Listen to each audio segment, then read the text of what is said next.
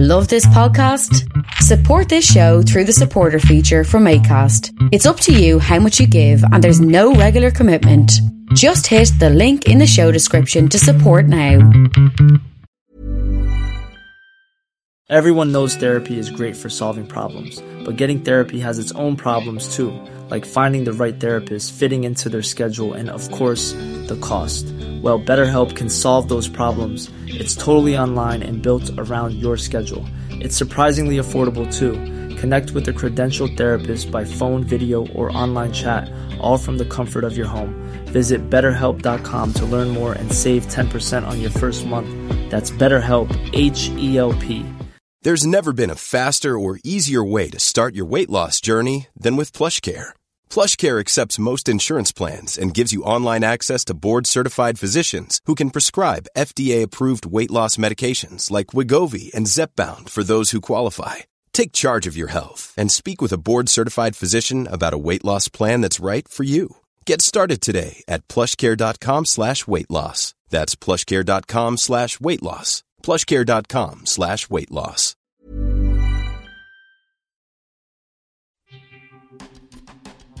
Thanks for listening to Kreative Kontrol. Uh, while I have you here, please consider supporting Youth Empowerment and Support Services, otherwise known as YES. Based in Edmonton, Alberta, YES provides immediate and low barrier overnight and day shelter, temporary supportive housing, and individualized wraparound supports for young people aged 15 to 24.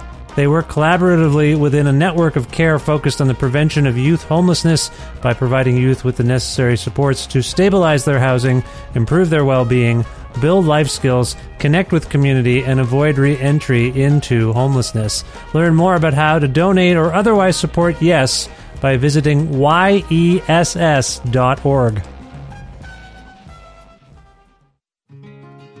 Hey, this is Trevor from Halifax calling in to say that I support Kreative Kontrol on Patreon because I think long form arts journalism is a crucial part of music culture and there's simply not enough of it out there today. Vish is a master interviewer, he lands great guests, and he has his finger on the pulse of the ever changing music landscape both here in Canada and abroad. For all of these reasons and many more, I think you should support Kreative Kontrol on Patreon too. To make your flexible monthly donation to Kreative Kontrol, please visit patreon.com slash creative control today. I'm Visha's wife, and I will love him no matter what you do. And now he has me on the record saying that.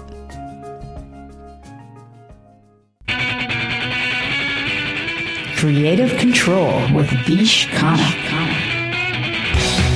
Mark Davidson and Parker Fishel are both American archivists and music historians based in Tulsa, Oklahoma, and Chicago, Illinois, respectively. Davidson is the curator of the Bob Dylan Archive and the director of archives and exhibitions for the Bob Dylan and Woody Guthrie Centers, which are each located in Tulsa, Oklahoma. Fishel served as the co curator of the inaugural exhibitions at the Bob Dylan Center, and he runs Americana Music Productions, which provides consulting, research, and production work for artists, estates, record labels, and others who wish to preserve and share historical archives and artifacts. Together, they've edited a new book called Bob Dylan Mixing Up the Medicine, which was published by Callaway Arts and Entertainment on October 24th, 2023, and covers Dylan's entire life and career to date and features over 1,100 images, including handwritten lyrics, manuscripts, and other rare or previously unseen works by Dylan, plus 30 fresh essays by notable musicians, scholars, journalists, and writers. As such, Mark and Parker have returned to this show for a wide ranging talk about this essential new book, some of the fascinating essays by notable contributors, some of whom uh, seem particularly interested in Dylan's lesser known periods, the clamoring for mythical recordings by the likes of Dylan, Charlie Parker, and Fugazi, why I think Bob Dylan is trying to tell us he's very close to retiring, the latest on the Bob Dylan Center in Tulsa, other future plans, and much more. A part of the Entertainment One network with the support of listeners just like you who follow and subscribe to this donor driven podcast and spread the word about it, and make flexible monthly donations at patreon.com slash Kreative Kontrol. That is the primary source of revenue for this show. And I'm trying, as always, to uh, raise the monthly uh, level of support. So if you want to contribute to that, uh, it's most appreciated. Uh, you can sign up for an annual uh, uh, donation or you can sign up for monthly donations and you can change the amounts anytime you want. It's just that simple. So please click on the link in the show notes and visit the Kreative Kontrol Patreon. And if you can, support this show today. Thank you very much. With additional support from Blackbyrd Myoozik, a wonderful record store with bricks and mortar locations in Edmonton and Calgary, Alberta, and a really great website where you can order records uh, and things for yourself. If you want to order any music by Bob Dylan, I'm sure they've got it for you. Just go to blackbyrd.ca, type in what you want, and if they can get it to your house, if you can't make it into their stores, I'm I, you never know what's going to happen. I think it's possible. Find out at blackbyrd.ca. Plus, in kind support from Pizza Trokadero, The Bookshelf, and Planet Bean Coffee in Guelph, Ontario, and Grandad's Donuts in Hamilton, Ontario, each of which are wonderful, independently run businesses. This is episode 828 of Kreative Kontrol, featuring the lovely and talented Mark Davidson and Parker Fishel, with your host, me, Vish Khanna.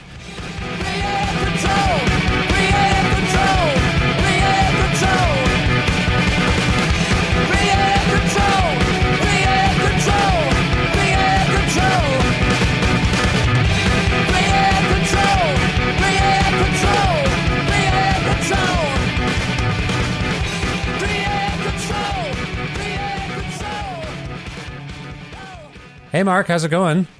Great. How are you doing, Vish? Oh, I'm I'm I'm great today. It's nice to see you again. Where in the world are you today? I am in Tulsa, Oklahoma. Beautiful Tulsa.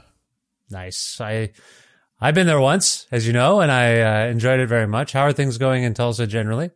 Uh, generally, they're going they're going quite well, quite well. Uh, Bob Dylan Center, Woody Guthrie Center, uh, both uh, wrapping up the year uh, making our plans for next year. It's it's a good time. Uh, that's lovely to hear, uh, Mark. Thank you again for being on the show. And uh, Parker, how's it going there? Good. Good morning, Vish. How are you doing? I'm well, thank you. I'm full of pancakes and good cheer. It is a beautiful uh, day here in Edmonton, and well, it's overcast to be honest with you. But the pancakes make it feel like the sun is out. You know what I'm saying? That's great. Yeah, that's the way to start the day. what kind of pancakes did you make? Today I made, uh, well, everyone has a different order. So my daughter Ramona uh, requested a N- Nutella pancake. So you, it's a pancake and you, I do a swirl of Nutella. Like I have to, it's really awkward. You get a, have you, have you ever experienced the Nutella? It's very thick. Yeah. Yeah. Yeah. Yeah. yeah. So, yes. I'm nodding. You can, all your, yeah, so uh, hear me nodding. Perfect. Yes. it is called, they are called nodcasts. Anyway. So I, yeah, I drip that. I do my best to drip that on there. And then, uh, for my, uh, son and my wife, they like, uh, I do a blueberry, lemon zest, cinnamon. They enjoy that. And then, uh, and then I also now have uh, taken up uh, chocolate chip and peanut butter chip wow. pancakes. And then I heat up the syrup and we had some whipped cream. That was delicious. Some coffee. It was I'm, great. I'm going to Google the drive time between Edmonton and Tulsa. I'm going to make it by next Sunday.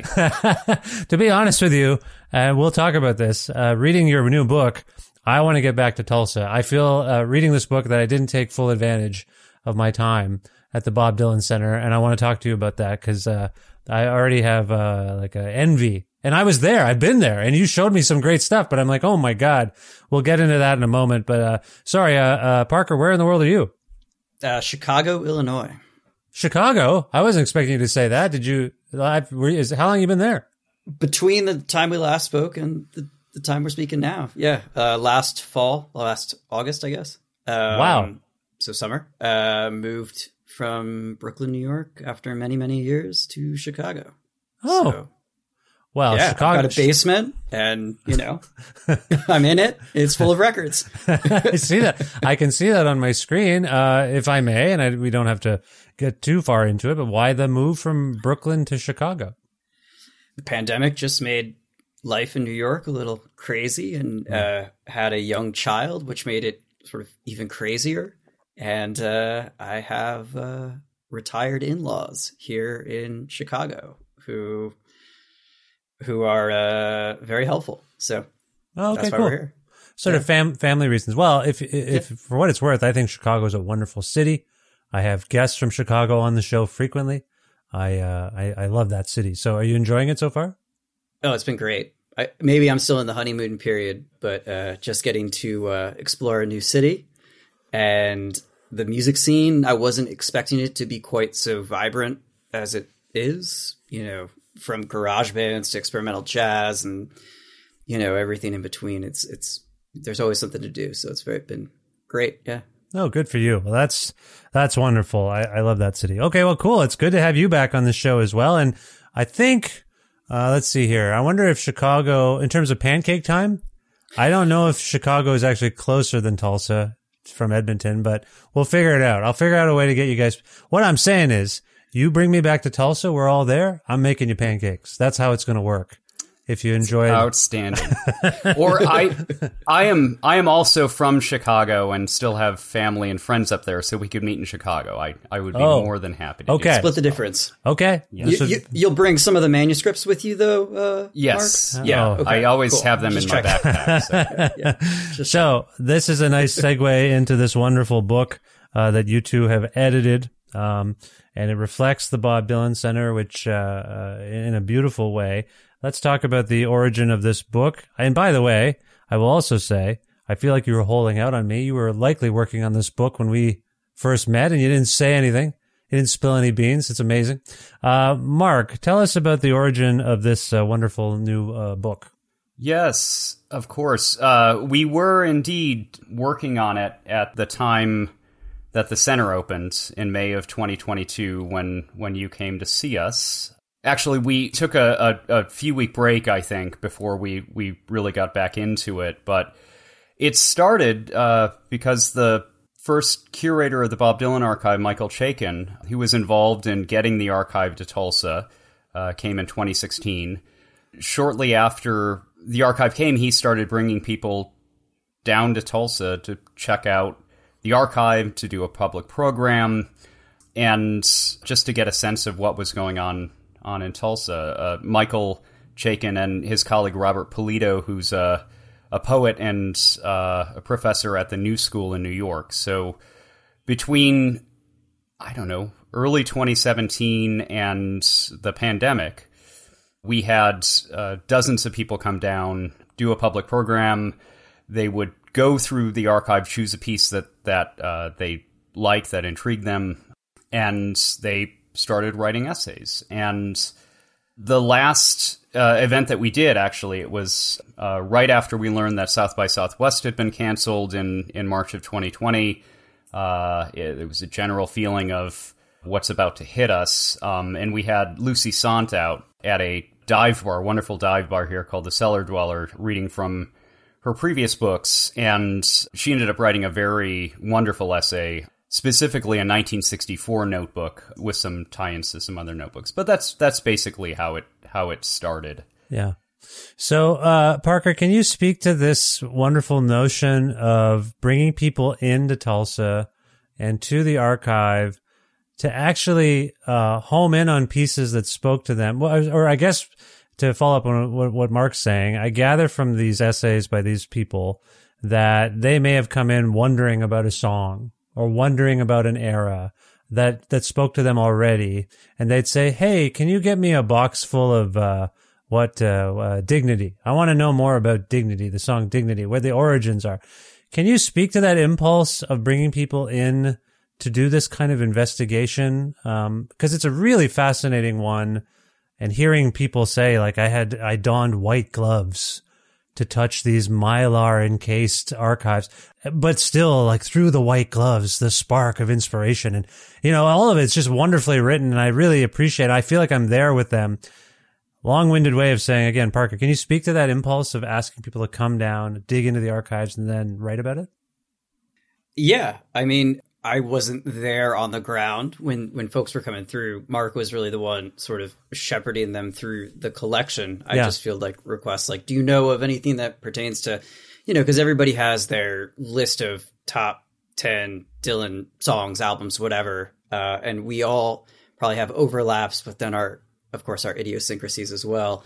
But I think it's the first time you see some of this stuff. It's just like, wow, you know, that is part of this process that led to this thing that's made you know this um, sort of indelible mark, you know, left an indelible mark in my life and my psyche. And uh, I don't know, Mark, do you want to speak to it a little bit? I know it was posed to me, but but you were sort of uh, there to gauge people's reactions as they were actually, you know, seeing this stuff and going through the boxes. Yeah, I I I will ask Vish two questions. Yes. One, what period do you think most people wanted to look at and write about? And two, what would you want to look at and write about? These are good questions. Um, well, it, given the intergenerational aspect of the uh, makeup of the contributors, it's hard to say. And I've read the book, so I know that um, for each sort of era of Dylan's career, you have people writing essays uh, about things. Um, I'm just trying to. I'm I'm stalling to answer your question, so I'm just thinking here. I like to be right. You see what I'm saying? I would think the '60s in general, maybe the late '60s, maybe maybe that in between period, maybe the motorcycle accident to the return. I would guess that was a, a key point of, of entry for many people. And then for me, as you both know, uh, I'm a tremendous fan of the band Fugazi. And when people say, well, what's your favorite time? Uh, you know, obviously the first releases are so key. And I'm like, well, actually, when I started to see them around uh, their album End Hits, uh, mm. that's when I felt really immersed. So sometime around 98, well, about 10 years into their existence, they say, 10 years? What are you talking about? You know, the Kill Taker, Repeater, those are the, I'm like, yeah, they're great. And, and they do speak to me. I love them as records, but I didn't get to immerse myself. So for Dylan, I started seeing him in the late 90s. And he was a figure that had been in every Beatles book I read. My the Beastie Boys would sample him. He was in the culture. I would borrow greatest hits records from the library and I could recognize the greatness of those songs, but I didn't dig in until Time Out of Mind. I got Time Out of Mind from the University of Guelph School newspaper as a review copy. And I was like, what is, I know this guy. Put it on. I was like, what the hell? is this. Oh my God. It just instantly spoke to me. And I don't know what that says about me as a 20 year old, 19 year old, whatever I was, but it just got to me. And then I went to the record store and I bought a used copy of John Wesley Harding. I'm like, oh my God.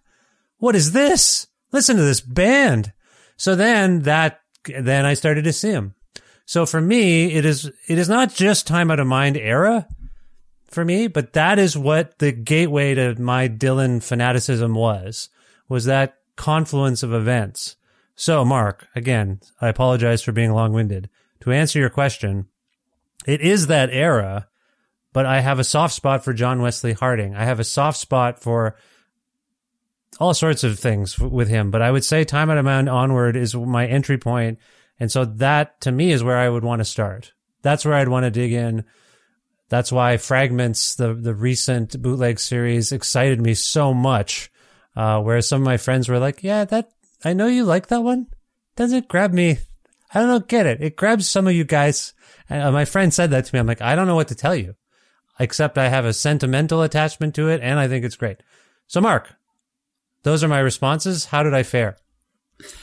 Great. That was the the the era that that you would want to write about is is a very rich era in the archive. And it may be worthwhile to say that the archive begins around the notebook that Lucy Sante was was writing about in 1964, Chimes of Freedom lyrics, but really it takes off in the mid 60s materials and it runs through 2012 with Tempest, which was the last album of uh, original material that that Bob had done when the archive was sold. Right.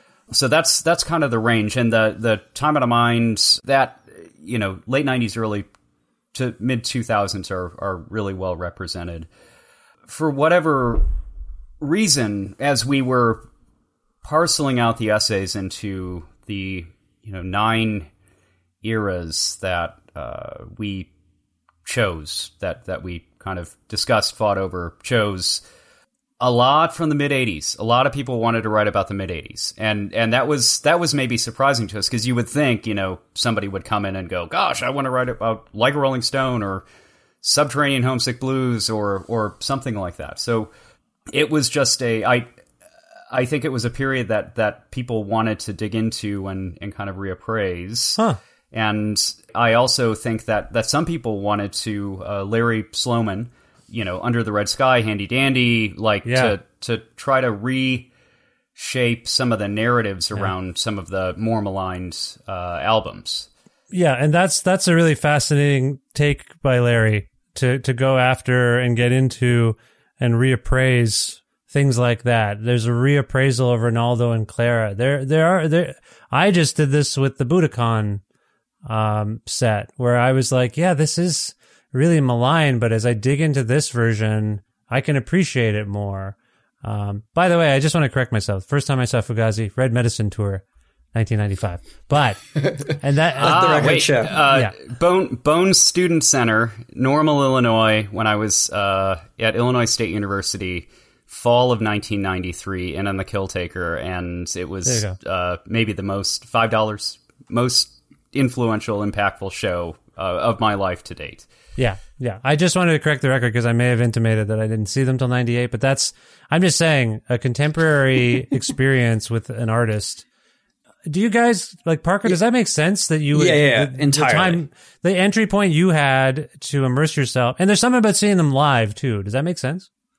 Oh yeah, totally. I, I had a similar. It's not the first time I've seen them, but I had a similar experience seeing Wilco like a month ago. With- End of the tour or their tour for this new record, and uh, I'd listened to it, but hadn't really gotten into it. And then seeing it live, I went back and listened. I was like, oh, you know, all the subtlety, all the nuance, you know, I could pick up on that much more and had a much different, you know, relationship to that record. So Yeah. totally understand what you're, you know, how that works. Yeah, it is. It's just a thing where situationally where you are in an artist's trajectory is going to create a bond with you and that artist that some people won't. You know, uh, you guys have, that's, man, Mark, that's so fascinating. You, so you're saying the mid 80s was a frequent era that people wanted to learn about? And to me, I've said this to, I said it to Ray Padgett recently, like that's kind of my biggest blind spot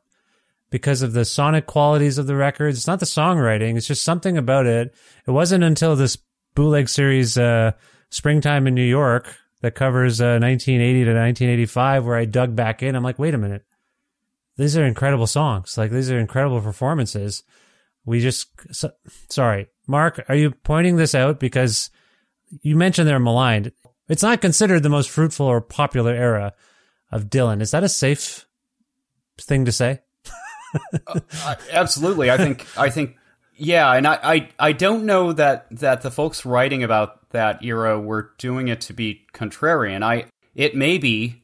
I'm trying to think of who it was and their approximate age, and and uh, you know, there, Brownsville Girl or um, you know, Infidels? it in infi- well infidels, yeah. Yeah. I don't know. I it may have been in in you know entry point for for some of these folks as well, uh, but it was a rich yeah time to to mine in the archive.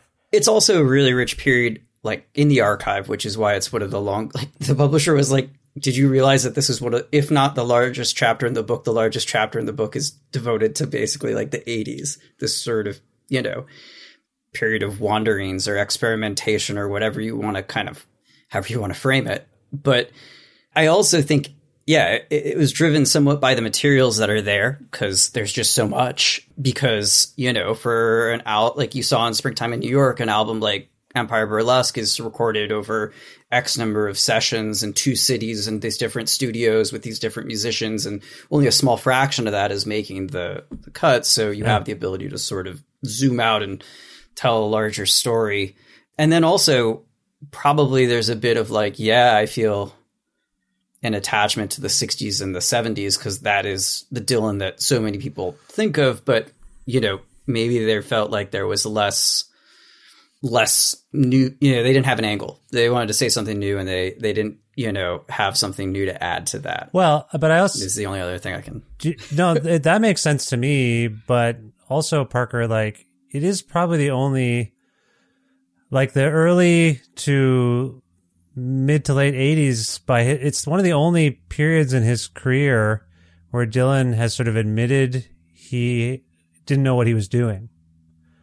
Um, so do you know what I mean by that? He sort of said, I'm, I was lost. I didn't know what to do. And that followed one of his boldest periods with the um, gospel era, where he was so resolute in what he was believing. And I think that's what those of us who followed his career and his work, one of the things that resonates with us is his confidence, his boldness. So I wonder if people are like, huh, why was he so full of self doubt? What was actually going on? Does that make sense to you, Parker? Yeah. Yeah. Yeah. Yeah. Because it's a mysterious, like, how is this guy who's normally like really high level suddenly faltering? Like, Mark, do you feel like that is a part of the narrative of that chapter? Like the fact that so many people want to focus on this strange time, the strange, probably, probably the strangest time in his, in his trajectory? I think that there's a, a parallel thing happening at, at this very moment because it's it's within months of the release of well, you know, Biograph comes out. Oh, right. And the overview. Yeah. And sort of for the first time, people are getting a box set in the sort of CD era, uh, compact disc era, um, not CD S E E D Y, but um, uh, of a lot of outtakes, unreleased material. That's a moment when, you know, as we know, MTV has sort of taken over the music industry, uh, the mainstream music industry. And it was a time when the compact disc had just become the format of record, no pun intended. And everybody from, you know, the, the boomers were rebuying their entire uh, catalogs on compact disc. So Biograph was a really important, I think, moment for the kind of archival release market, and then the bootleg series in 1991. So you have, you know, what we may think of as as a period of time where Dylan is is maybe f- trying to figure things out again, figure out where where he's at, leading to I think the late 90s time out of mind era, Yeah. um, 97. So all of these old releases are coming out, the bootleg series coming out. He starts going back to the well with Good as I've Been to You and World Gone Wrong, and all these things are happening at once. And that's a, a recurring narrative throughout the book is is that moment of pause and kind of reevaluation it seems for for Dylan before these sort of creative explosions that you know we've we've just witnessed another recently with Rough and Rowdy Ways. Yeah, absolutely. And hmm, it's interesting to hear, as much as I was earlier talking about the kind of perception of weakness, there's so much stuff in this book. Did I congratulate you guys on this book? Congratulations on this book. I learned a lot from it. And there's just so much sort of information going by that I'm pro- I'm I'm down I've downloaded as much as I can, but at one point there's a note that Dylan thinks of Shot of Love as his favorite album. Am I getting that correct? Like that's maybe his favorite record? Yeah, and actually, that in the initial draft, that was kind of um, like, it's from an interview that he did somewhere, and, and in the initial draft of the book, it was actually expanded because his comments to the interviewer were drafted out in advance on a hotel stationery, and so he kind of has a longer sort of and slightly different explanation of of that album, um, and Yeah. so we wanted to use that just for space considerations. We couldn't, and it's like, but yeah, you know, he felt Shot of Love was like, you know, where he was at at Yeah. that moment. Yeah. Um, I wonder if his mind has changed. Because a part of me, when I read that, he he wasn't a weak. I think by we've learned from Chronicles and his other sort of interviews that um, he does view this period as one of searching and and uncertainty for him artistically. So part of me was like, maybe he's overcompensating or something. Like maybe he's trying to, you know, create some hype about something uh, for his own benefit. Um, but that's just pure speculation on my part. It's anyway, it's really fascinating. I want to take us back to my time with you uh, in Tulsa for a moment. And here's where I, I think I earlier alluded to some regret. You guys did a thing for me, which I appreciated, which was you brought me up to a room and you said, Hey, look, notebooks, sheets of paper. And, and if I, I and, and what do you remember? What you showed me, uh, Mark? Do you remember what the kind of stuff you were, you had shown me? I know you, you were bringing lots of people through, but Parker, do you do you happen to? I mean, we Yeah. we had some things that we were showing. It was a lot of the uh, yeah, because I remember we finished and you said, "Oh, we've got to put all of those in the book." So uh, it's um, it was wait, a who lot said, of the. did I say that? Who said that? No, no, no, Mark. Oh, Mark. Said, oh, sorry. Okay. Yeah, no, I didn't Mark know was about. No, I didn't know about the book. Sorry. Yeah, I'm not involved in the book. I wish I was involved in the book, but I'm not involved in the book. I, The it's a one. beautiful book. Yeah, maybe the next one. Sorry. Go ahead. um, it was uh, it was a lot of the bring it all back home Highway 61 stuff. Um, so like Ballad of a Thin Man, Bob Dylan's 115th Dream. Uh, There was dignity as well. There was like 20 or 30 Yeah. pages of dignity or something. Dignity. It was the um, late 1960s little notebook with the lyrics to "You Belong to Me" and some Yeah. of the John Wesley Harding drafts, I believe. trying to think what else. Well, and I don't mean to put you on the spot. Where, where I was getting No, at, but- I feel like I didn't. I think I was a bit stunned. Do you have any recollection of my like reaction to this? Because I feel like I was just like, "What? What do I? What is this?" I, I don't remember exactly, but I feel like I didn't appreciate it enough because I was so stunned. But do you have any recall of how I was reacting to what I was seeing? Not you in particular, but Okay. that was people's general, uh, you know, reaction was like, "That's the thing, right?" Yeah. Like, you know, as much as the center is not about like fetishizing the object, that's the draft for Subterranean Homesick Blues, or one of the two, right? Like, that's it, you know. That's And, and that's stunning and not everyone gets to sort of see and touch these things right? Like the people in the that you brought down to tulsa before the the center opened they felt I don't want to say they felt special but they realized no yeah let's just go that route. They realized this was rarefied air and tangible object stuff they were exposed to right? Yeah, I I think so. I it's funny because there have been so many moments because I've had to drag the stuff out on so many occasions for for a, you know a lot of different people. I I uh, we had a very and we still do a, a very strict no photography policy around any of the the Dylan manuscripts that uh, or the materials and. I remember the mayor of Tulsa. I had just moved there. I didn't know him from, you know, Adam, and sure he wanted to take a photo with uh, Bruce Langhorne's tambourine, and I told him no. Um, and it was maybe the most unintentionally punk rock I've ever been in my life. um, uh, telling the mayor of the city I live in that he can't take a photo with a tambourine, but um, I often, you know, there there are moments where I'll be putting the manuscripts out, and I'll I'll, I'll suddenly have that realization again that that I'm not just sort of you know that what I'm holding in my hands is, you know, the draft for Subterranean Homesick Blues or, you know, any any number of these things. These these really incredible pieces. And Parker mentioned it, you know, we're not a mall restaurant. We're not, you know, guitars on walls or, you know, like it's not I mean wall power as as some folks refer to it is is important but it is not the only thing the the context around the objects and and sort of telling maybe a bigger story. Well, yeah. I was just gonna say, Mark, yeah, that that I think it's the context, particularly because of the type of artist that Dylan is, right? Like, I'm sure we told you as we did the spiel for you, the Dog and Pony Show, you know, like as we did for everyone, and as we've tried to, you know, impart in the book, which is that you know, Dylan writes all this stuff to get like a, a draft, right, of a song that then he says, okay, this is a song that I can, you know, perform live, take into a studio, most likely. And in there, as all, many of us who, you know, have followed the bootleg series, we see that it can go through many twists and turns. Sometimes, you know, it goes through many twists and turns and it hits the cutting room floor, like Blind Willie McTell or Dignity. And, you know, we only get to see what, you know, it could have been you know, or where it was at all these years later.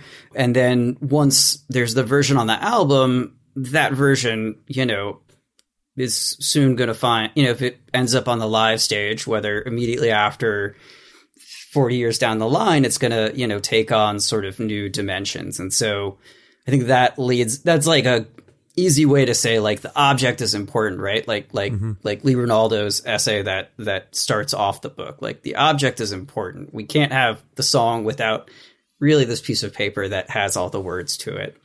But that you know, it doesn't end there. That you know, it, Dylan's you know words you know exist in song. Yeah. as he sort of said in the Nobel lecture, right? Um, Well, I can't recall Yeah. who exactly said this. Maybe it was, it might have been Mike Campbell or someone from Tom Petty's band. I, and forgive me if this is wrong. Maybe one of you can correct me. But one of them talks about how, in working um, with Dylan, they discovered that he will, even if a song ends up with six verses, he'll write 20 and he'll just keep writing and writing and writing and writing. And then he'll, eh, he'll figure out in the studio uh, which ones make the most sense. This is just an insight I wasn't totally aware of that he would, except that when you brought me into that room and showed me how many pages of dignity is it? I, I've been telling people it's like 20, 30 pages. Is it, am I crazy? What? I think it's like forty three, maybe. Yeah. It's it's somewhere around that. Right. Yeah. Right. So, and this is a yeah. So this is a very bizarre sort of situation. There's a guy who's known for uh, his precision, but he's also a very private guy. And what your archive does, and what this book does, and what's been happening with the bootleg series is the privacy is gone. The process is revealed. The flaws, if you will, the the practice is revealed. Mark, what do you make of that? What do you make of the fact that um, I do think he's mysterious, enigmatic, but he's also been very in in this work that you guys are doing in the bootleg series, which I view as both a, a way of creating or dispelling maybe some mystery for hardcore fans. It also shows him to be human. Like I find like all of this is a very humanizing thing to allow your work to, you know, to have an archive like this and like, look, I, I didn't know what I was doing really on some level. I wrote 20, 30, 45 pages of a song that didn't make it. Can you explain that sort of tension between him being enigmatic and him being completely open uh, with the work you guys are doing? Yeah. Well, I I I can't speak for humans, but I I can speak for Bob. I think I can't speak for Bob either. But I one of the just recently last weekend I I one of the things in our book is the most multiplicity of voices that we try to bring to it.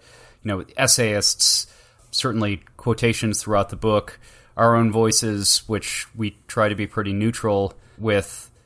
But uh, there are a lot of outtakes of interviews from No Direction Home in particular Yeah. that are part of the archive, and I, I was I was listening to some of those interviews, and Bob said he was talking about writing and and in Desolation Row in particular, and, and he he basically said once I got that form down, I could just write and write and write and write and write. It's it's effortless at that point, and and I think that's that's a really important point that once he's locked into that, you know, uh, he's he's sort of meditated his way into a particular form. He can write and write and write and write. I mean, it's just it just you know it just just comes out.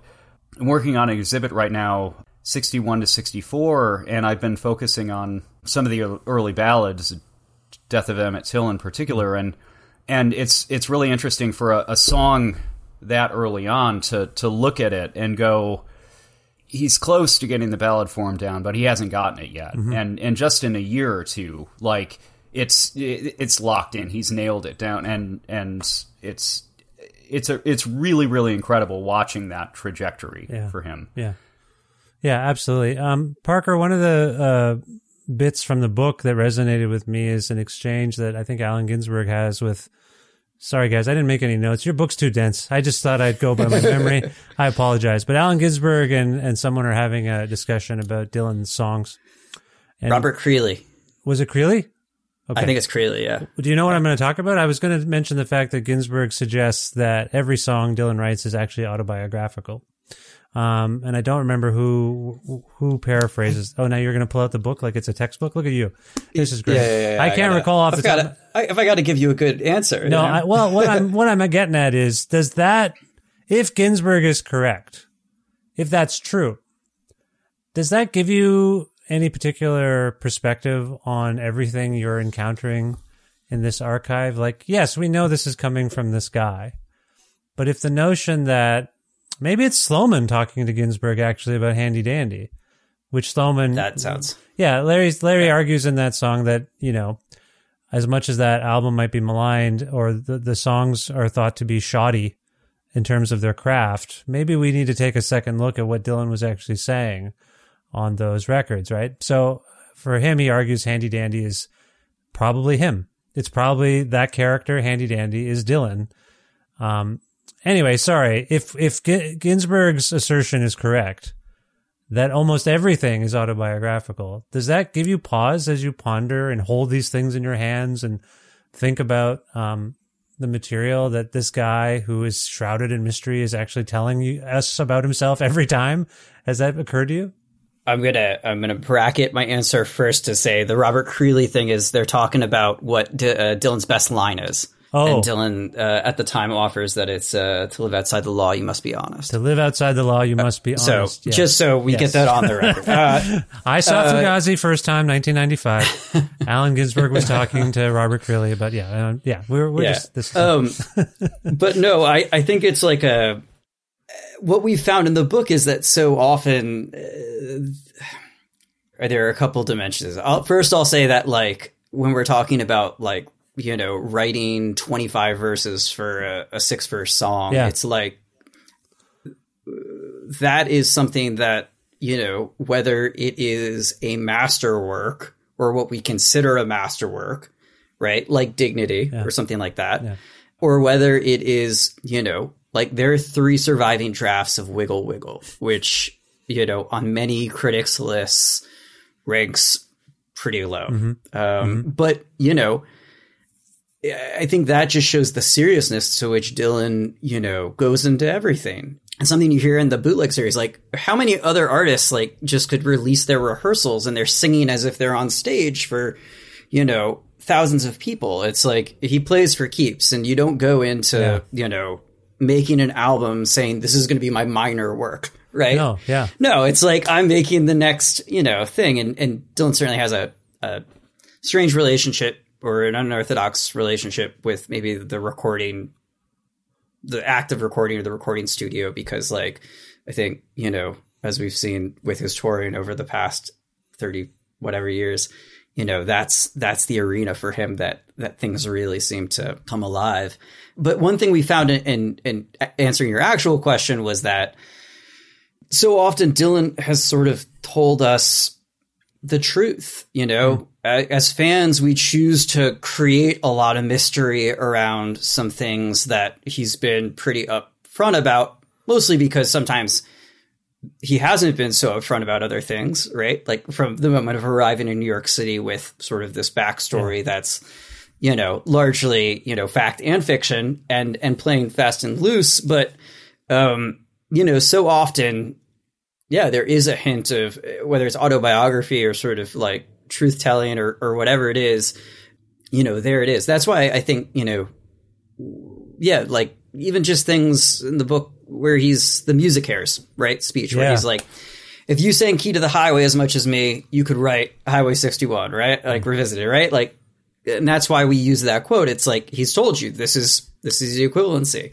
But yeah, I think that I mean, what that means when we're hol- holding things in our hands, I try not to read too much into it. Yeah. Right. Yeah. And that was sort of Mark and my goal as editors of the book was, and to let other voices who are more knowledgeable or to kind of like present our role as like sort of editors archivists or to like present all the evidence and let people sort of make of it what they will.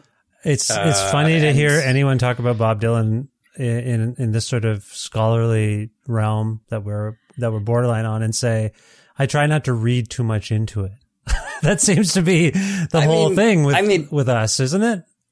That is, and that's part of like the fun of being a fan, right? Yeah. Um, but it felt like uh, I didn't want to. The point of the book was not for me and Mark to like take our opinions about these things and Yeah. make them sort of the official opinion. Like I'd much rather, like we did in Newport, um, you know, like just present like here's all the interviews from No Direction Home. Here's rather than Mark and I who were not a spe- you know we're not born when this all took place.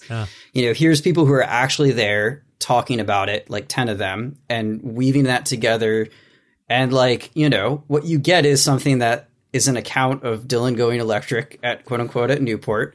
That is like all the events don't quite like all the opinions don't quite line up, but they don't not line up either. And like you can kind of start to see, you know, what that day might have been like through through it. So Well, that's uh, in pondering this fellow and the events and thing like in his life and the things he's done, I don't think it's um, being melodramatic to say that there's a conspiratorial tone to the way people process everything. And I think as things have gotten released via the bootleg series or No Direction Home or the DVD release of that festival film by uh, uh, Murray Lerner, is that correct? Am I saying? Yeah, yeah. Those are all like, for me anyway, uh, encountering those things, the footage at Newport, every few years something is released. We're like, oh, they have it. Like someone has this, this thing we've heard about, or or I just have never seen this before or heard this before. I can't think of any other artist, Mark, where the fan base is sort of accustomed to wanting and clamoring for things that suddenly appear on the internet or in the archive now that's a weird thing. I, I can't think of anyone else. So I have a twofold question for you, Mark. I just wanted to say that because it's just been on my mind. Like just this constant, every few years, a revelatory thing comes out with this guy. But my question for you, Mark, is twofold. One, are you ever not astonished by what you encounter in the archive? Um, whether someone's asked you to pull something up or whatever, like, does it ever, does, does the novelty of like, holy shit ever leave you? And, and secondly, was there anything in these essays that people wrote, these wonderful essays that surprised you, gave you insight? Does anything in particular come to mind? Can you speak to those two? I'm asking you about your general sense of astonishment when it comes to some of the materials that you live with at the center and also uh, from the perspective of those who uh, got to access them. Can you speak to those things?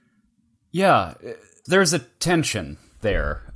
Do you remember when everybody was clamoring to hear Albini's recording of In, In on the Kill Taker? Yeah, by Fugazi. Yes, yes. Yes. So producer, uh, I, I, uh, let me Engineer. uh, cut it, cut, cut that out of the recording. Imagine I never said that. It never came out of my mouth. Uh, recording engineer Steve Albini recorded uh, Fugazi's In on the Kill Taker, and I'm looking behind you at your Fugazi and Shellac poster. And, Hey, in and Chicago. In Chicago Yes, in 1998. Remembering those those shows together Yeah. as being the most exciting, monumental, incredible uh, series of shows. The makeup, blonde redhead, like like all of this stuff, Yeah. and it never was released. And I wanted to hear that record so badly, and I finally did. Well past its sort of cultural moments, and I was kind of like, eh, it's cool. Yeah, I just- see just- why they made the decision they did. Yeah, so to clarify for those who aren't familiar with this story, uh, Fugazi uncharacteristically sought to record a record uh, with, uh, well, I mean, they've been making records with other people before, but they went down to see Steve Albini in Chicago, and based on a conversation that Ian MacKaye and Steve had on, and, and I had on this show, uh, it was revealed as the, the, the session failed, basically. It was deemed a failure. Things didn't sound right. And by Steve's admission, they were just having too much fun. He was having too much fun socially and didn't concentrate on his work.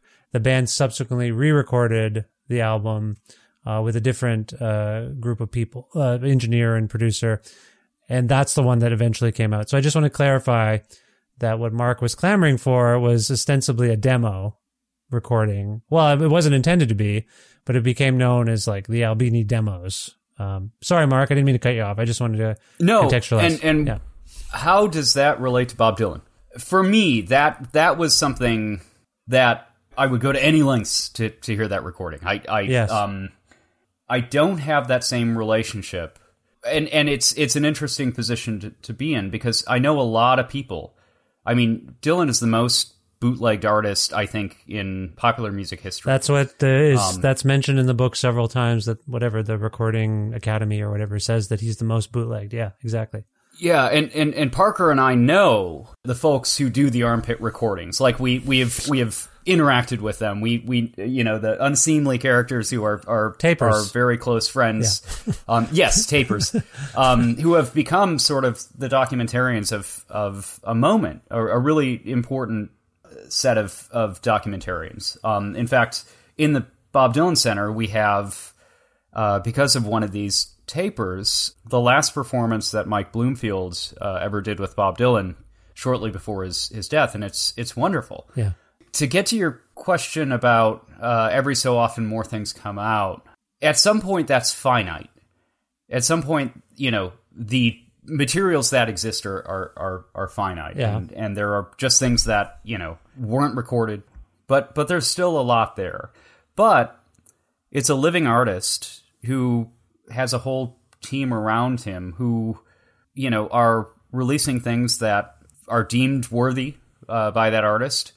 But I think people want everything. People just want everything. Every second of every recording, and I understand that impulse. Um, But it's over. But it's understand- overwhelming. Like you cited a Fugazi artifact that was clamored for, but it's ostensibly one thing. Yeah. Where, yes. with, yeah. Yeah. with yeah. Dylan, it's just such an avalanche, and I myself can't keep up with all of it. Like, yeah. I, Yeah, I was just gonna say the only artist that I know, like, and and certainly not this way anymore, but the only, well, maybe a little, maybe there's a an aging population that's like this. I wish there were more, but Charlie Parker, right? yeah, yeah, yeah. People like wanted to hear every note he played, right? Every note, whether he was, you know, out of his, you know, out of his mind on drugs or or you know, playing the best he could play. But that's the only other artist that I can imagine, you know, really think of where people really wanted to hear every single note. Mm-hmm. And Charlie Parker, you know, uh, very finite. He dies, you know, you know, there's like really like 10, a little more, I guess there's, well, whatever. It, there's a finite amount of material, 15, 20 years. I imagine. But, I uh, imagine people could make arguments about Miles Davis or Frank Zappa along the same lines, like people like that, where they have this ardent fan base, and the artist was prolific and temperamental and ingenious, right? Like, so there's like with Dylan and what you guys have done with the archive and and with all the materials that have been gathered with the bootleg series. And as I recall, in terms of the intent of the center itself, uh, which was to inspire people to try things, to to tap into their imaginations and not be afraid of where that takes them. This is an artist, in Dylan's case in particular, where the process does matter to us. And I think Parker, were you saying earlier that here's a guy where he's going through a, a seemingly just an informal warm up in the studio, but he's singing like it's the it's he's gonna that's his last performance ever. Like his process oriented, you know, jotting things down in his notebook or whatever. It all has such great intention, and it seems so purposeful that it does have merit. It's not a lark. Am I, I'm putting a lot of words in your mouth, but is does that resonate with you, Parker? Yeah. I mean, yes, I think that that's exactly it, right? Like, look at um, the rehearsals specifically that are on, um, you know, Trouble No More, Bootleg 13, or, or in Springtime in New York. Like, that's just him in the rehearsal studio. And, you know, he is take after take, you know, rehearsing the band, but singing, you know, he'll go off mic. You know, those are like the, some of like the street legal stuff, like where he's, you know, those there's a mic there. He doesn't want this kind yeah, of yeah, yeah. he knows that it could get he at a certain point he knows that stuff gets out there right? Yeah. and that people are you know gonna try and bootleg stuff. So you can tell you know okay i don't want this. I'm now off mic and i'm singing off mic.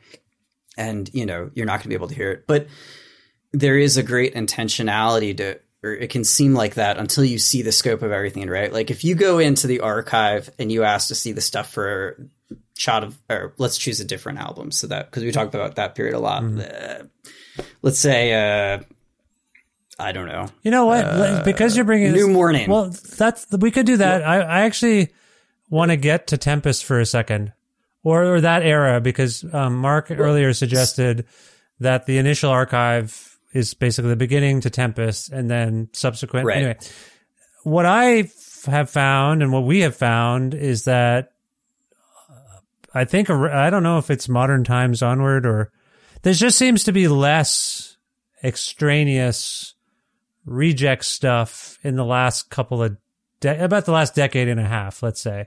Mark, is that true? Like, is there anything that you've come across from the latter? When I say latter, I mean anything since Love and Theft. Like some of that's been captured on uh, Telltale Signs and uh, and and and whatnot, but um, like the sort of uh, other other recordings. But is it starting to slow down? Are the albums basically everything? That's my read on it. Sorry, Mark. Is that your read on it too? Is there extra stuff that we haven't heard? Parker was gonna. Yeah, I'll yeah. just because it, it finishes my previous thought, which is that well, sometimes yes, there. I mean, there are outtakes that from not many, but there are some outtakes. The biggest thing I was going to say is that like the archive didn't like if you asked to pull the box from Tempest, let's say, yeah, yeah, yeah. right, you're going to get all the different songs, you're going to get the the notepads, but that's just what could be identified as those songs, right? Like if you there are several I don't know how many boxes it is, Mark, of stuff that like we don't, you know, we know it's a general time frame ish because of the handwriting, but we don't know where or what or when, you know, this material was created. It's just like a yeah. you know, yeah.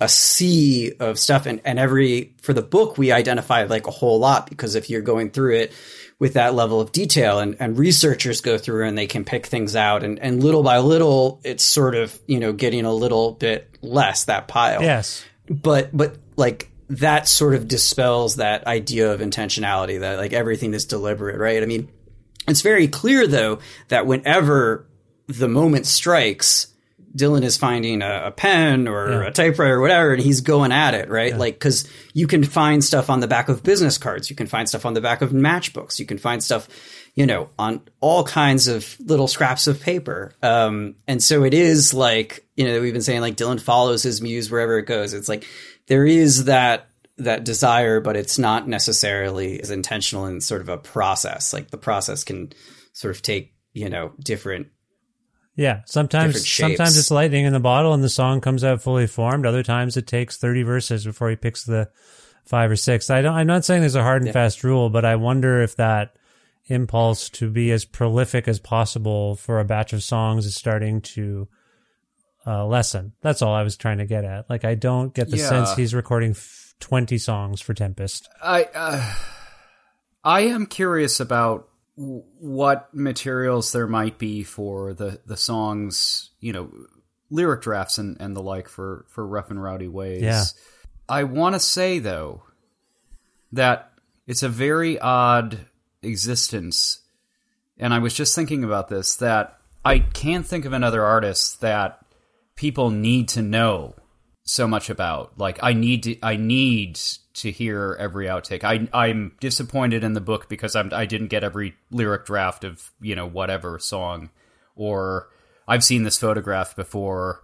Uh, I need something different. I need something new, and it's not that's not abating. Like that that uh, that desire to know Dylan is it's not relegated to people who are aging out of existence. And no. here's my point.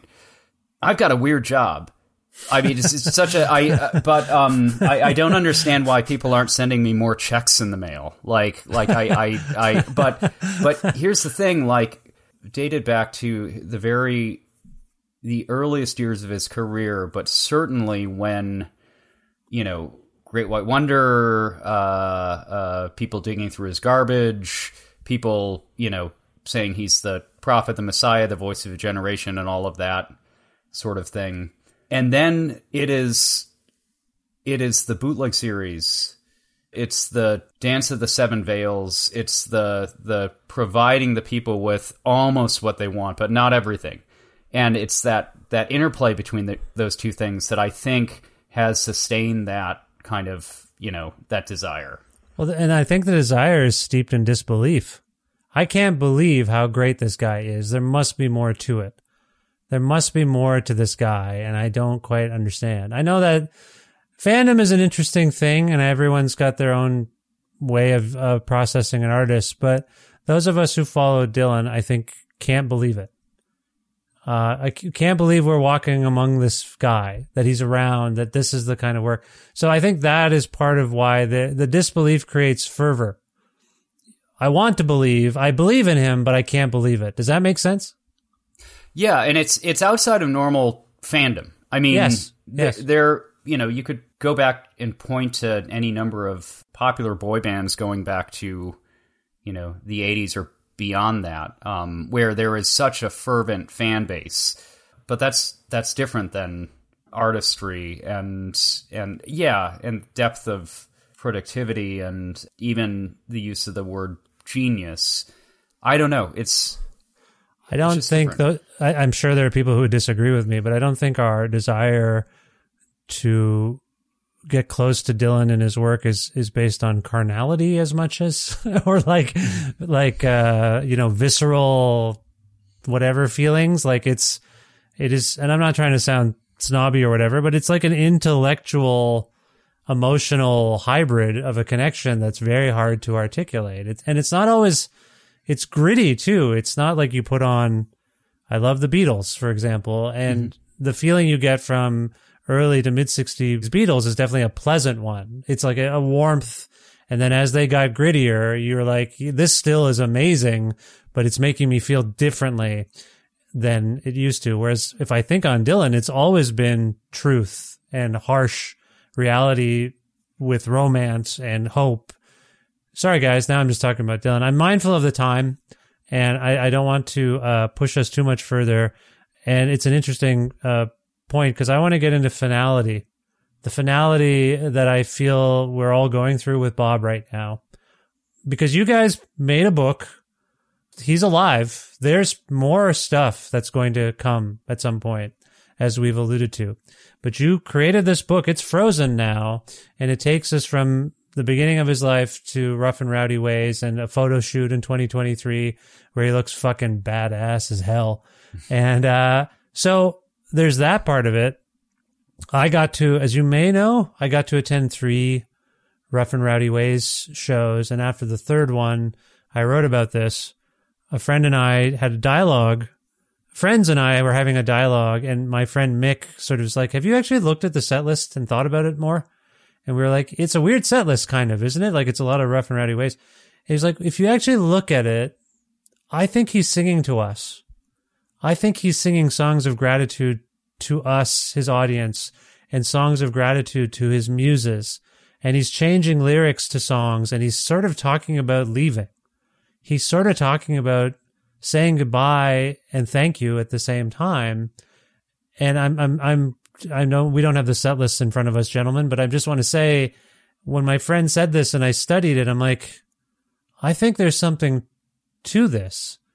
So what I want to get at, and it's it's an emotional uh, subject, but do you have a sense in your own mind beyond the age, beyond the fact that he's in his early 80s right now, and you know at some point he will stop doing stuff? Did you write this book and put this book out now, thinking? We're close. We're close to the end of Mark. No, not at all. Okay, you're shaking your head.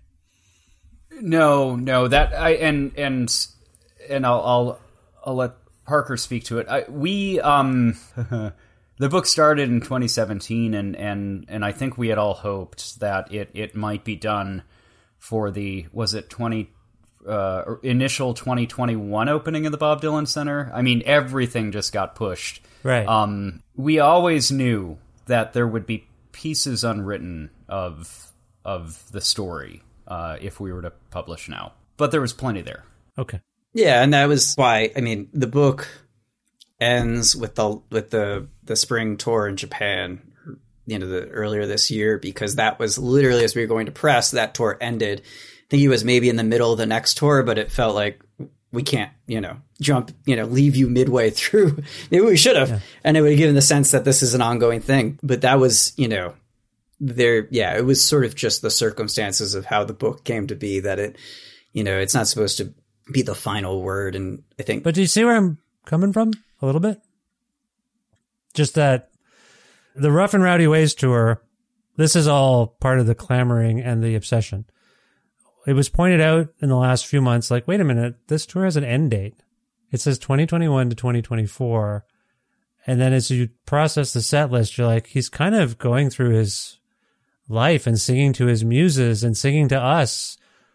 Do you see where I'm coming from a little bit, Parker? Like there is this, do you have this feeling at all that he's, he's starting to wind down? Not, not really. No. Hmm. he feels, you know, eh, not to say that that's not like, I think that's a totally valid sort of Yeah. interpretation. You know, eventually that will happen, but I, I guess given the track record of the last 60 years, I just like, I, I, ha- I have no expectations, right? Um, okay.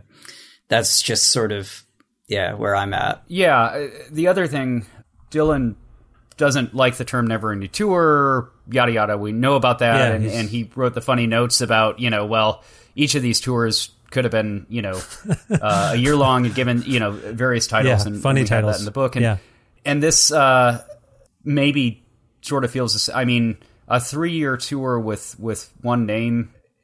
To me, it. I mean, he tends to not do the same thing over and over and over again for too long. So, I mean, maybe that is a, a perfectly acceptable time for him to be touring rough and rowdy ways. I think if you ponder, sorry guys, I'm not going to let this go because I, I have an emotional connection to this guy. But even as you ponder what he's singing about on the album "Rough and Rowdy Ways," it's a lot of like reflecting upon who he, I contain multitudes. You know, I ain't no false. If you listen to False Prophet, like I'm the last of the best. You can bury the rest. Like he's something's going on, and maybe we'll never know, and maybe things will just sort of um, things are going to occur as they occur. I'm just saying, reading your book was a very emotional experience for me because I'm having a very emotional time with this guy I, I love deeply and whose music I love deeply.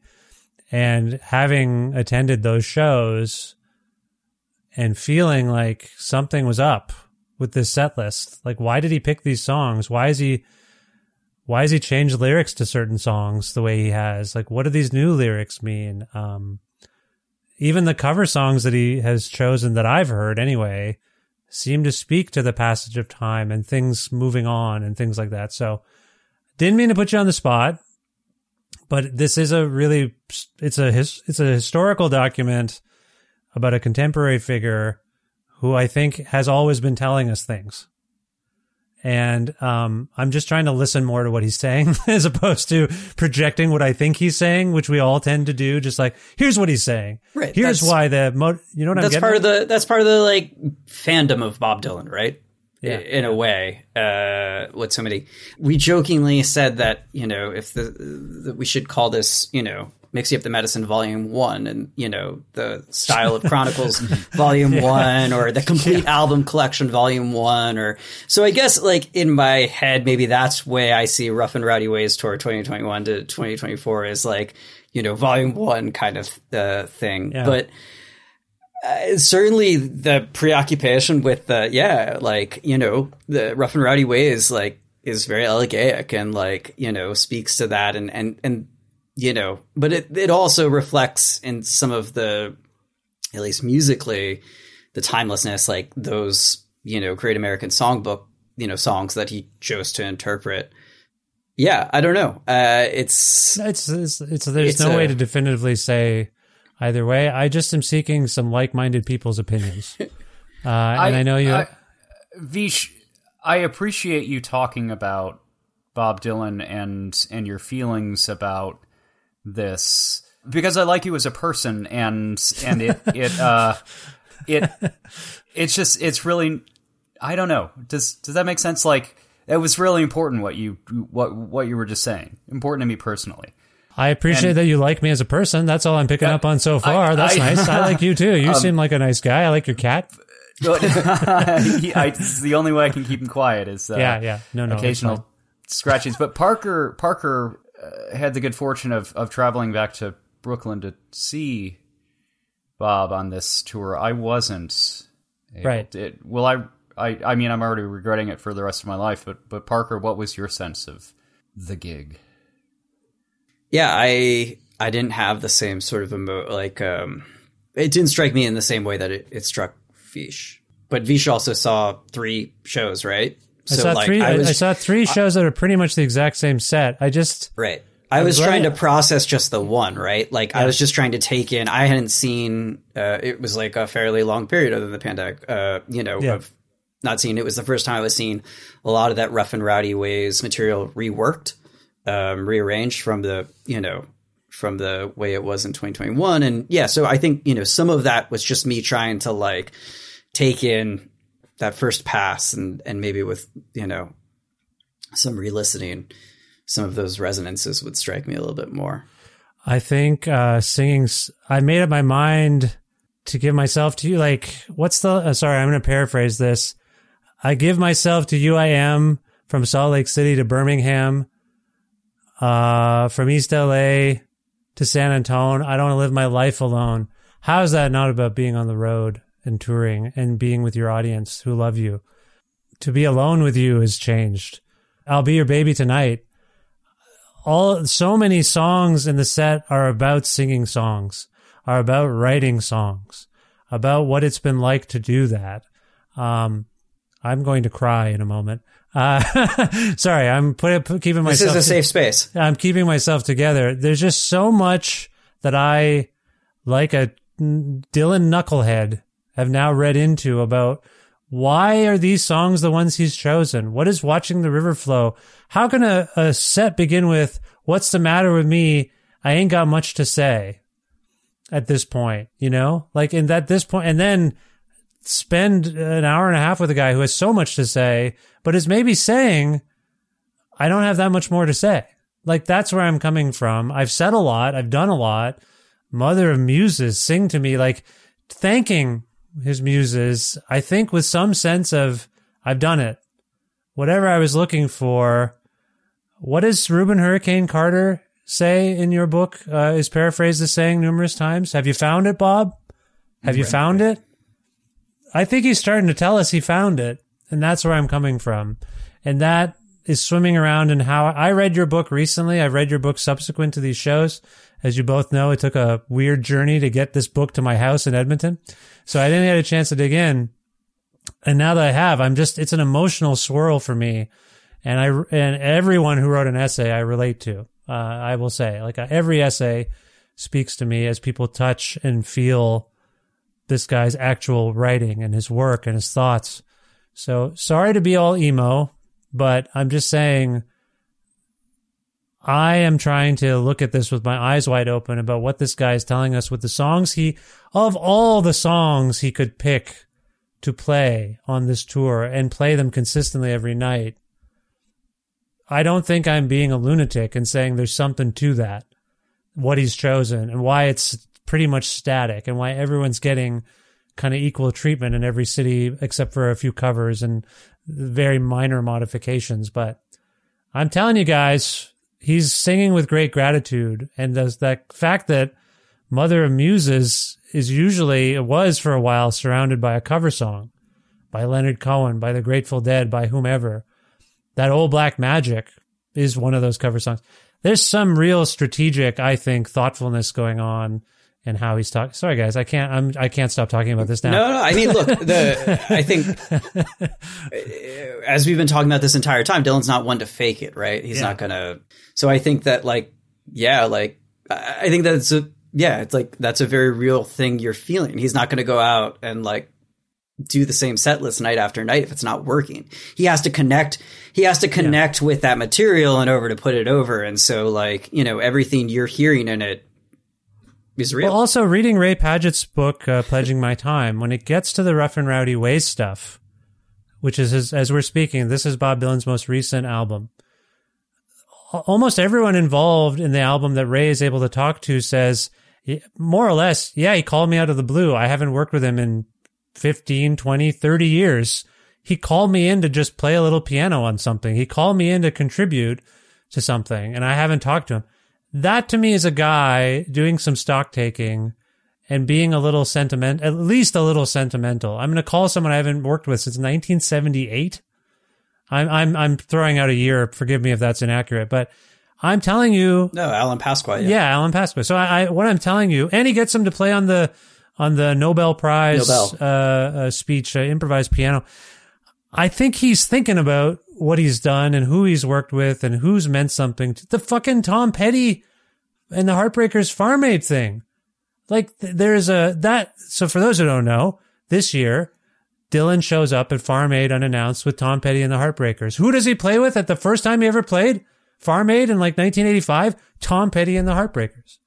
I'm telling you, there's like a thing. Sorry, I sound like a lunatic now. Mark's probably uh, regretting that he said he liked me because I sound so deranged. but I- I'm telling you, there's a real method to this that I think we're we should be paying attention to. He's in a zone where he's trying to uh, pay tribute to us, the people that have inspired him musically, the songwriters he loves, like all the name checks on Rough and Rowdy Ways those are all foundational people and, and events for him. And I think he's thinking about that as he contemplates that being maybe his last big artistic statement and this tour being his last big tour. So Mark, I don't mean to fill you with more regret for not going to Brooklyn, but I want to tell you your book is part of this, this book going from whatever point A in Bob Dylan's life is to whatever his point Z is, or Z as you say in America, I think it's an emotional and hefty tome, and I want to thank you for it. And I hope what I'm saying, Mark, gives you some pause uh, as to where Dylan might be and what you've done and what you're doing to um, contribute to his legacy. Does that make any sense? Well, thank you. I will take it. I, I was immediate. Yeah. Um, uh, I yeah immediately regretted what I said earlier, and um, I was reminded of a Wait, about liking me? I'm sorry, I didn't mean to. yes. Um, uh, there there was a yeah yeah I, I was a big Beatles and John Lennon fan growing up, and and there was a guy who had jumped the fence at Tittenhurst. And, Oh, yeah, that guy. uh, came up to him and was talking about how it but it all fits, man. It was it, Yeah. it all fits, and. I was just having one of them, those moments. Um, I'm sorry, can you guys hear me okay? Is the crinkling of my tinfoil hat getting onto the mic too loud? I Of course, it fits. Everything fits. Uh, if you're tripping off on some trip, everything fits. Um, yeah, I am sure you were right.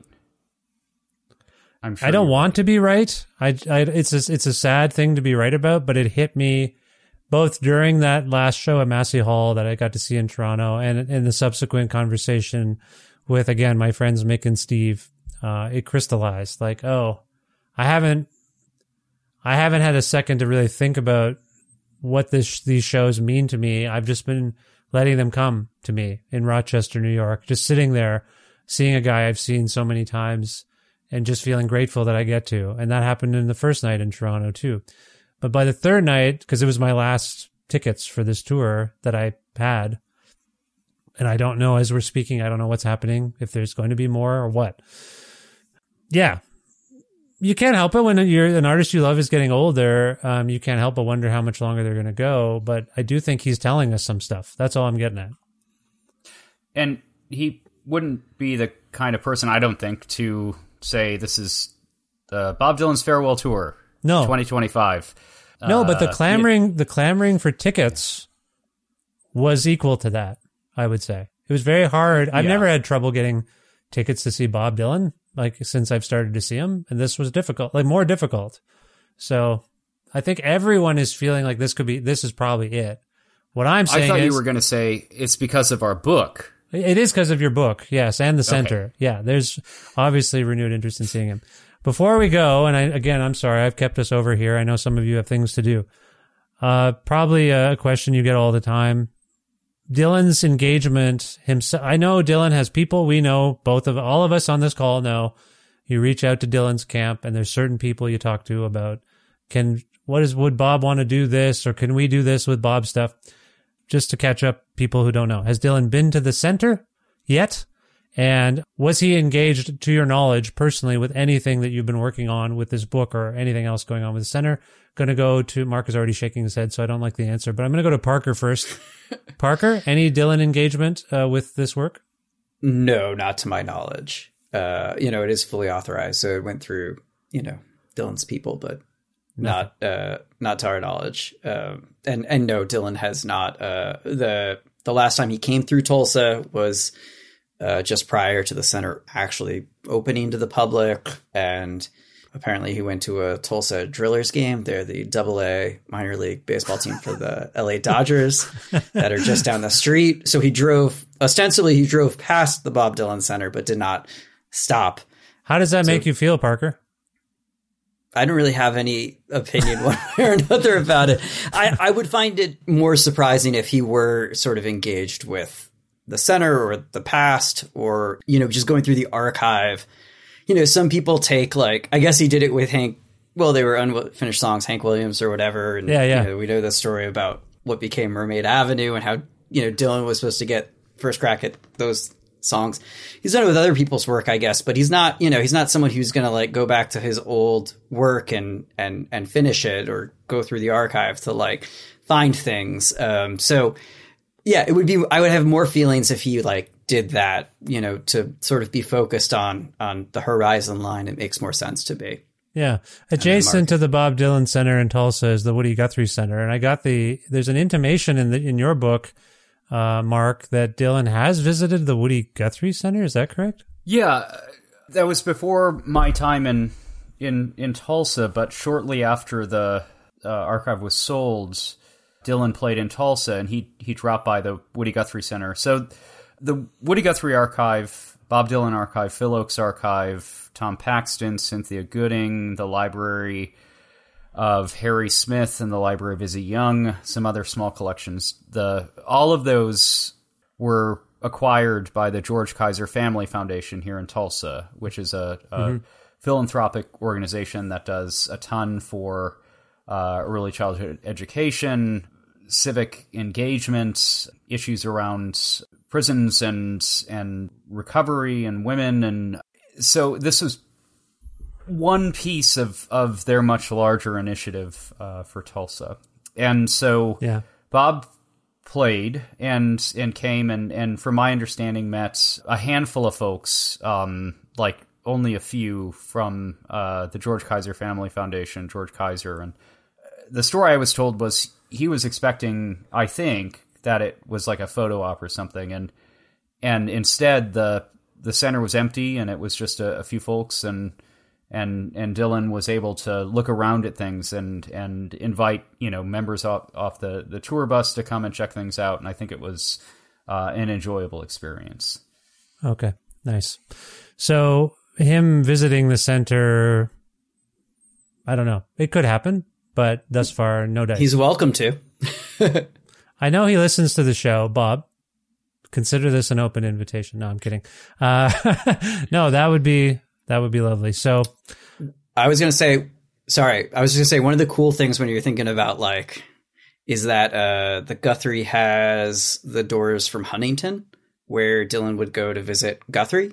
So they were like, I mean, if you think about like a, a strange thing, you know, imagine showing Dylan like these are the doors from Huntington oh. that like you used to, you know, Great Grace Grace Greystone. Yeah, yeah. Greystone. Yeah, sorry. Yeah, yeah. When he had Huntington's disease. Yes. Sorry. Sorry. Yes. Yes. Yes. Yes. Yes. And and I mean, I think in the book, as I recall, Dylan is particularly taken with the fact that some of Woody's paintings are on display, and he's like, "Woody painted that? Is that? Am I getting that right? I think that's right." That was from a uh, uh, a particular notebook called. Um, we we have some of his paintings uh, on display. One of Lincoln, uh, that's owned by the Smithsonian, a couple that were not known to exist uh, until uh, in the last 18 months or two years or so. Uh, a couple of portraits. This was from a book called Ouija Woody, and, and it was a, a notebook that, that he was particularly taken with. Um, yeah, yeah, yeah. Well, it's it's telling. I think that he would was keen to check out the Woody Guthrie Center, and I hope I hope at some point he does. I, um, from what I understand, and I don't know who told me this, uh, the last time Dylan was in Tulsa since the um, uh, opening of the of the center, the Bob Dylan Center, Tony Garnier from his band maybe walked through. Um, band members have walked through, but he didn't. So the likelihood of him wanting to do it some other time is probably low. But I just want to say uh, it's a remarkable thing you guys are, are working on there. So thank you for doing it. Real quick check. How's it doing? I mean, I was there when it was the grand opening and it was it was busy among the people who were invited to come. Mark, is it is it doing particularly well? The Bob Dylan Center. Yes, these figures I can't vouch for their accuracy because I'm doing it off the top of my head. We've had since we opened more than, or maybe it was just this year, more than fifty thousand visitors. Wow, more more than thirty countries from around the world. Uh, I think over forty percent of our visitors this year, I believe, are international. Uh, it's it's been really great for uh, the city of Tulsa uh, in particular. It's been a wonderful opportunity to to be able to show off the stuff and and and tell cool stories and inspire people of their own creativity and and Yeah. uh, capacity. Yeah. And uh, just to keep it on the Chicago tip, I think I recently saw that uh, Wilco swung by and and wa- did a tour of the center. Is that is that right? Yes, yes. They came through while they were on while they were on tour. We gave them a book. So yeah, yeah. Uh, hopefully that that wasn't left in Tucson or someplace. Um, uh, it still exists somewhere, but uh, I think I think I have their copy. And It just took Yeah, a uh, circuitous circuitous route to get to me. Yeah, they, no, I'm just they kidding. did play in Cincinnati. Yeah, so uh, yeah, That's where the book was at one point, and we were all three of us here trying to figure out where the hell my book was, and we found it was in Cincinnati, just hanging out uh, with uh, Dwight Yoakam or something like that. Anyway, it's uh, it's I'm so happy for you guys. Um, I've already uh, intimated what I think might be next for Bob Dylan in a in a morbid way. What's next for you guys and the center?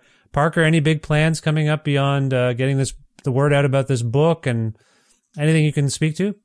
Uh, next year i've been doing this uh, hopefully it will come out. Uh, i've been doing this three lp box set with a record label called vinyl me please all about the chelsea hotel. So that's the next thing on my radar. Oh, for you, Hopefully okay. early, Yeah. for yeah for me for early 2024 yeah and i know mark's got this incredible exhibition coming up in early in february. I'm working on a, a few exhibitions. I'm working on one called How Many Roads? Bob Dylan and His Changing Times, 1961 to 1964, which will talk a little bit about the politics of the era, uh, very fraught politics from, you know, civil rights, anti war, Red Scare, sort of talking about what was happening and, and Dylan's place in it. Not as a you know savior figure but as as a you know young 20 you know year old kid sort of navigating his times becoming politically and culturally aware and and what that sort of window meant i'm also working on a an exhibition about Victor Jara, Chilean folk singer, and Yeah. um, Phil Ochs, uh, which we have a, a Phil Ochs notebook from 1971 when he went to Chile and met Victor Jara, and, and we have been developing an ex- exhibition around that moment, which I'm very excited about. I have a question for you, Vish. Mhm. What comes out sooner? A new Dylan record or the new Shellac record? Oh, a new shellac record. Okay, all right. Well, We learned that uh, on uh, this. Re- did, I don't- did you catch this uh, episode? I did. I this- I was halfway through it yesterday as I was as I was doing doing holiday shopping. Yes. Well, if all has gone well, uh, this past week, Shellac will have a, a final. Finally, you should listen to if you're. Thank you for listening to the show and engaging with the show, uh, uh, Mark. I appreciate that. Uh, and Parker, if you, I don't, Parker, do you listen to the show? You listen to the show. You've heard the show, right? I pop in from Okay, time sorry. to time. I know you I know, like Mark. I know you like that Tim reissue. If you want to talk about that, yeah, we could talk about that too, but we're running out of time. No, I do like that a lot. My point is, uh, you will hear, uh, uh, Mark, it's the last thing I think we talked about really is the s- strange saga of the new Shellac album. Uh, but spoiler alert, if all has gone well, they should finally, after attempting to have many test pressings that had some failure or another, Steve was quite confident that by, yeah, last week, uh, as we're speaking, by last week, they should have had the fine the artwork's done everything's done. There was just some pressing issues uh sorry pressing plant issues. Um so yeah it's coming i think it'll be out in 2024 i see no reason why it wouldn't be unless there was some fiasco with the the, the most recent test pressing so dylan i stand by my theory that Rough and Rowdy Ways might be the last album. That I think he made some real concluding statements on it. I don't want to say that, but uh, I think that's. I'm going to stand by that. Sadly, I hope that doesn't bum you out, Mark. No, no, no, no, no, no, no. Okay. Uh, thank you for the question. Uh, I will link to uh, various things about the book and the Bob Dylan Center in the show notes. So I want people to click on those things. But if there's anywhere else you'd like people to, to you know, web destinations that people should know about, uh, Mark, is there anything you'd like to point people to? Certainly check out the Woody Guthrie Center as well, um, our, our sibling museum, uh, sibling center. And yeah, I mean, yeah, come to Tulsa. It's it's pretty great. I mean, I like. I enjoyed I mean, it very much. I want to come back, and You. Uh, yeah, I, I want to come back because I feel like, even though in the course of my days there, I went to the center every single day. I think there's more I could have asked about, or I didn't even deign to be like, "Hey, can I learn more about uh, time out of mind?" Like I just didn't even think to ask. I just looked at you guys brought me in, and it didn't occur to me to be like, "Yeah, this is great. Show me more." I didn't want to be a jerk. So uh, knowing that this is the experience that other people had, uh, I would like to come back and and focus in on some things. It's just again, I don't mean to impose or assume that that would be welcome, but it is a regret that I'm like, oh shit, I could have asked more questions and asked to see more stuff, and maybe they would have accommodated it based on everyone else's experience in this book. Because guys, you flew me all the way out there. I assume you wouldn't have minded if I had said, "Do you think I could just see some stuff from this?" I'm sure you would have been like, "Yeah, we can." I, may, I'm, maybe I'm wrong. Sorry, Parker. Would you would you have been like, uh, "Get the hell out of here, buddy. Go back to Canada." the nerve. No, no, you'd be more than welcome. I do want to come. were I- still more than welcome. So Thank you. I hope I hope I can return someday when we're all there uh, at some point. Um, Parker, similar question. Any web destinations you'd like people to know about beyond uh, uh, the stuff about the book and the center? no, no, I just would, uh, yeah, direct them to Tulsa to to visit the center. We, um, you know, besides Mark's new exhibit, well, there's an exhibition up on about you know that sort of expands upon the book. You can see a lot of the materials that are are in the book on display right now. Uh, Mark has the new one he talked about covering 61 to 64. We have a new program in the micro cinema. So a whole new set of clips. It's really great. Uh, we've got some things in the works for the digital jukebox as well. And, you know, and like just as we were all attesting, like I, I haven't met anybody who's gone down to Tulsa who hasn't like left charmed by it. Yeah. Uh, it's it's it's a wonderful place to spend a few days and explore and you know every time I go been going since about 2016 2017 there's you know that much more happening Yeah. um, so come and be part of the excitement and the the you know Very historical place for all sorts of great and, and awful reasons, but I think you should go learn all about that too. Uh, and Mark is the, um, when I was there, there was a Sonic Youth themed restaurant. Is that still there? Ah, Chimera Cafe uh, has Sonic Youth themed tacos and food there. Um, I wonder. I I think Lee Ranaldo when he was here experienced those. I'm I'm not entirely sure. I, t- I, te- I, tec- really- I texted him about it while I was there eating from it, and I texted him photos of the menu, and I believe he was aware of it. Yeah.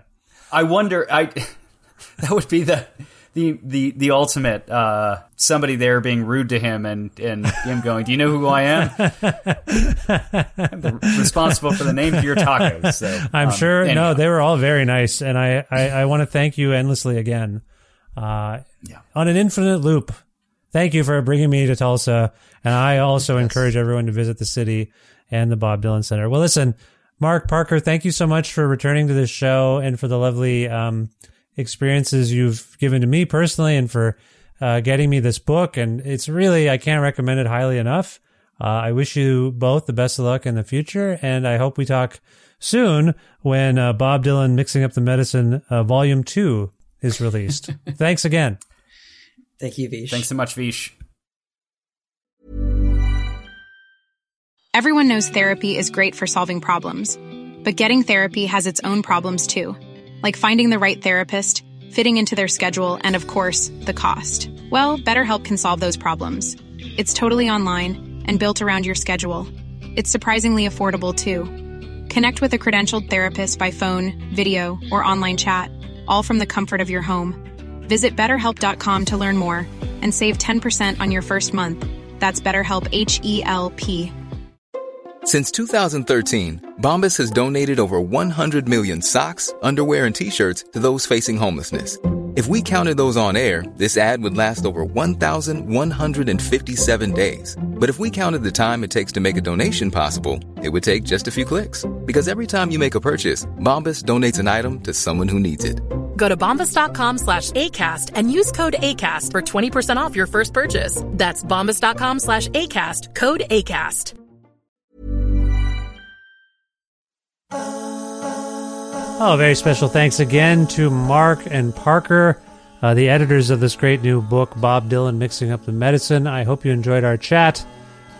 I did. It's really fun talking to those guys. It's uh, nice that uh, life has uh, brought us together. I think we're all have a little mutual uh, affection for one another, so it's nice. Uh, in this case, they're back on the show, and, and in this case, it's the 828th episode of Kreative Kontrol, which is part of the Entertainment One podcast network and is available wherever you get your podcasts, pretty much. If you can't find an episode that you're looking for, or if you want to learn more about me and sign up for my monthly newsletter, please visit vishkhanna.com. You can also uh, like or follow Kreative Kontrol on various social media platforms. There's a link tree link in the show notes, and if you click on that, you can find me on whatever is still available Twitter, Facebook, Instagram. Uh, I'm on Instagram at Vishkhanna, and I'm on Twitter at Vishkhanna, and the and Vish Creative is where you can find the uh, podcast on Twitter. But like I say, go to the link tree, figure out what you want to follow me on, and I'll follow you back. Probably, we'll see. We'll see what happens. I don't know. Also, please visit patreon.com slash kreative kontrol to make a flexible monthly donation to really and truly sustain this podcast. Uh, it's a, a weird, as I'm speaking to you, a weird zone. I need to get that Patreon up if I want the show to continue, if I want to be able to do the work I've been doing.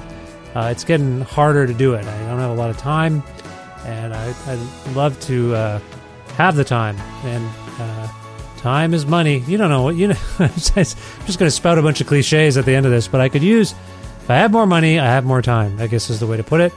Uh, Six dollars or more a month gets you access to exclusive content, and also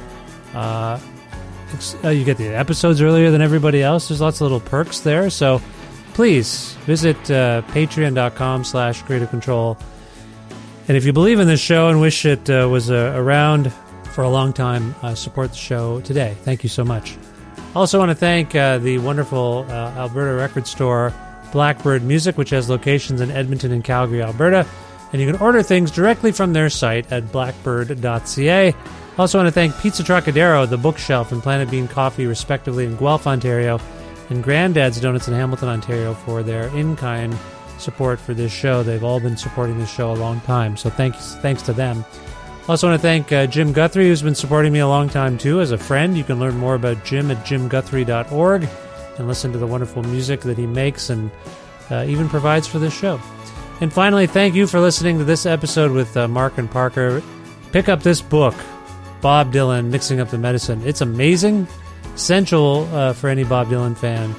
And uh, yeah, check out the Bob Dylan Center in Tulsa, Oklahoma the next time you're there. Otherwise, I will talk to you very soon. Thanks again. Bye for now.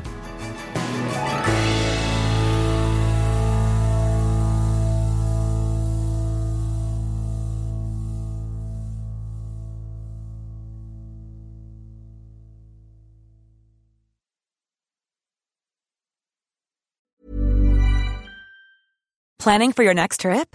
Elevate your travel style with Quince. Quince has all the jet setting essentials you'll want for your next getaway, like European linen, premium luggage options, buttery soft Italian leather bags, and so much more. And is all priced at 50 to 80% less than similar brands. Plus, Quince only works with factories that use safe and ethical manufacturing practices. Pack your bags with high-quality essentials you'll be wearing for vacations to come with Quince. Go to quince.com slash pack for free shipping and 365-day returns.